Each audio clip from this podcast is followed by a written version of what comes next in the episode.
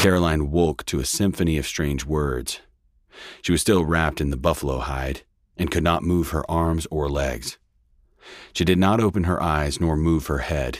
She only listened. Without seeing them, she had no way to discern any meaning. But she did recognize two of the voices from the rough bath in the stream and a third woman's voice, which was new. The new voice seemed to be in charge, and when this woman left, the other two mocked her and then kicked Caroline in the ribs. After the kick, they knew she was awake and pulled her hair to make sure, and Caroline opened her eyes but did not cry. She could see she was inside a high ceilinged structure with a wooden frame and covered in animal hides. In the middle was a fire, and around the perimeter were piles of hides on which the women worked continuously sewing and chattering and occasionally making reference to Caroline with a finger or nod. They did not like her being among the people and were sure she would bring only bad luck, that she was a sign of bad path, and they should have drowned her in the stream and would have if they had been allowed. They continued sewing through the afternoon, and when they were done, so was the buckskin Caroline would wear when she was to be presented to her new owner that evening. The women unrolled Caroline and handed her roughly as they dressed her and tied ornaments in her hair and hung them from the leather loops run through her ears. A crowd had assembled, and when the women brought Caroline out of the tepee, she was judged and mistaken as good or evil, as a sign of fortune to come or misfortune to avoid. The two women held her by her elbows and had bound her feet so she could take only small steps. They threatened the pressing crowd with the name of her new owner and made progress through the parting bodies. Caroline the captive was alive and not injured badly. She was safe from all threats except for the one that presently controlled her. She was scared but able to overcome her fear. She was alive. The crowd thinned and then disappeared as they got closer to a series of tents where he and his wives slept and enjoyed their meals and private times. The women held Caroline more gently, and their scowls lost their sharp edges. They stopped 20 paces short of his tent and announced their arrival. A woman who Caroline had not seen before, emerged from the largest tent and spoke a single word to the women. That one strange sounding word sent them on their way and confirmed that this was the woman who had visited while Caroline had pretended to sleep. She was taller than the others and had kind eyes. When she reached out for Caroline's hand, Caroline could feel that, in addition to those qualities, she was also strong not swollen with muscle, but capable of resolve. She led Caroline into the tent. There was a fire in the middle, and where the other teepee had been lined with piles of work to be done, this one had low saddles as seats and blankets for comfort. Three of the seats were occupied by the chief's wives, while he sat in the one furthest from the entrance. Caroline sought to read their faces to interpret their intent, but their stoicism offered little. Only the chief allowed her something. When he opened his hand and directed her to the blanket in front of him, he did so as an offering and not a command. And when he spoke to his wives to bring her food, he did so without violence or threat. They placed a wooden platter in front of her and backed away. It was clear that only the chief and the wife who had escorted her were comfortable with Caroline's presence. The same woman sat next to her and pointed at the food on the plate, offering instruction in the names of the raw deer heart and liver on one side of the platter, and then the stale bread and soaked grains on the other. Caroline saw in the offering what they saw in her, and she chose the heart and then the liver and tore at them with her teeth. When it was gone, she looked to the woman to see if she had understood the test correctly, and it was confirmed she had. The woman smiled, and the chief nodded, and the other wives were relieved and went for the wooden stick which would seal her bondage.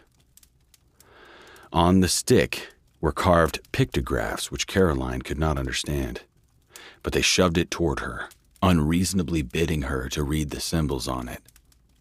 She had been given significant time in their eyes. One of the wives gave the chief a small knife with which he carved a line in his forearm. He then reached out for Caroline's arm and without hesitation drew the same line in hers. He held their arms together, and the taller wife held the stick below them so their blood dripped onto the pictographs, sealing their agreement.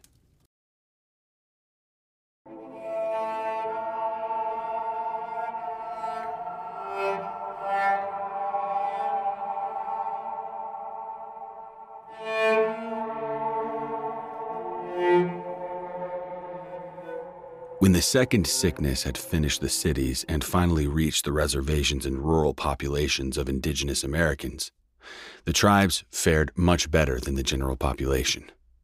They seemed to be immune, and they had taken this as a sign that the land was being given back to them, and that they should return to the old ways in all respects. They swore off the few leftovers of modernity and traveled back in time to the ancient ways as an offering of thanks and a warning among them that a third sickness might lay in wait if they acted impudently to the earth again. For two months, Caroline was not allowed to leave her owner's home without being leashed to one of the wives. A rawhide strap was tied to her ankle, and then to a lead so that if she ran, all the wife would have to do is hold steady, and she would fall on her face. Caroline knew this and did not run, and the calculated submission annoyed the middle aged wife, and she would yank on the leash for her own amusement. Caroline ignored the petty jerking of the leash and focused on learning her surroundings. Every time she was outside of the tent was an opportunity to learn the details on which her future escape depended. The village was an organized mass of teepees. Her master's was the largest and was at the center of the cluster. With avenues of hundreds starting from its four corners and running to the last of the smaller teepees. He kept the larger tent for himself and five adjoining tents, one for each of his wives. The other, lesser elders had tents closest to him, and each of theirs had three rooms, and the ones beyond that had only two rooms. On the outer rim, at the end of the avenues, were single teepees which housed the most common among the tribe.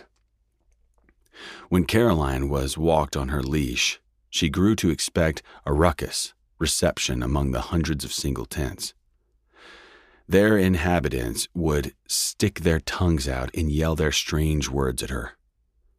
If she was in the middle aged wife, the wife would yank on the leash engendering laughter among the crowd.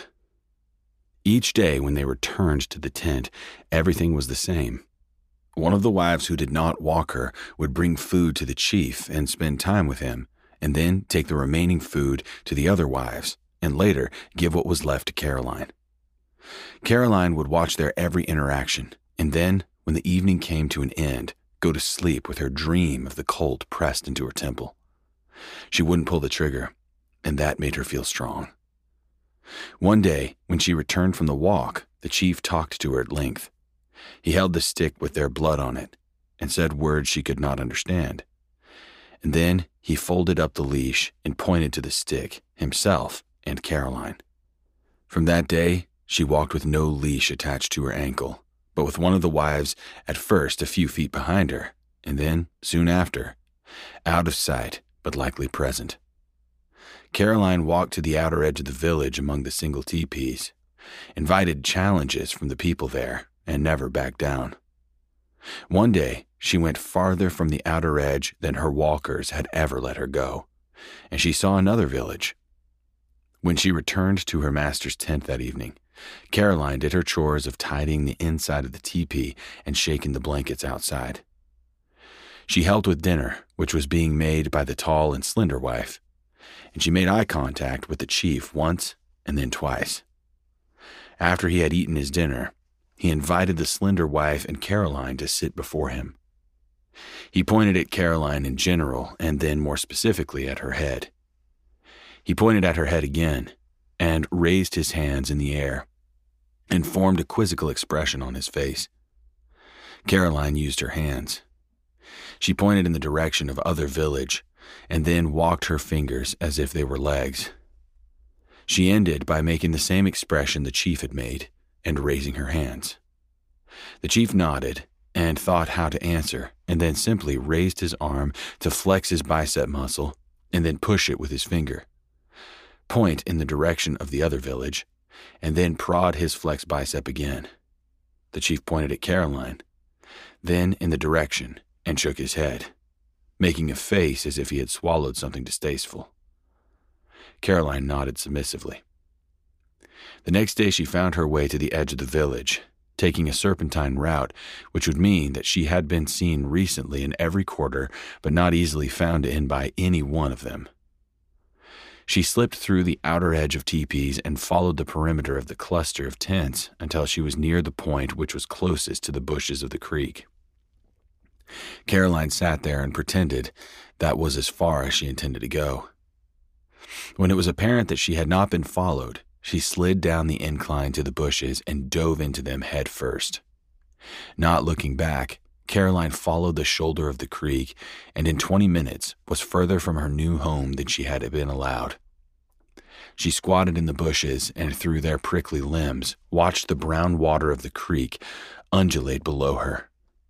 She looked up through the branches above her and could see the Red Canyon walls climbing in steps to the plains above and above the walls, a hawk floating.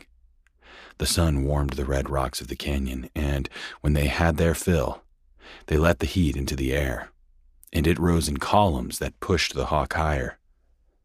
Caroline the captive felt free. A large scorpion crawled by her bare foot, and she did not move. She was reminded that a leash was still on her, in terms of her lack of provisions. If she were to escape and make it across the sea of grass, then she would need basic things shoes, food, water, and the horses that allowed her captors to ride for days. All of that would take time. Quietly, she broke a branch from the bush in which she hid, and finding the scorpion as it inspected the web of a spider, she ran the branch through its armored back. The scorpion's venomous tail struck the branch repeatedly and then twitched in vain.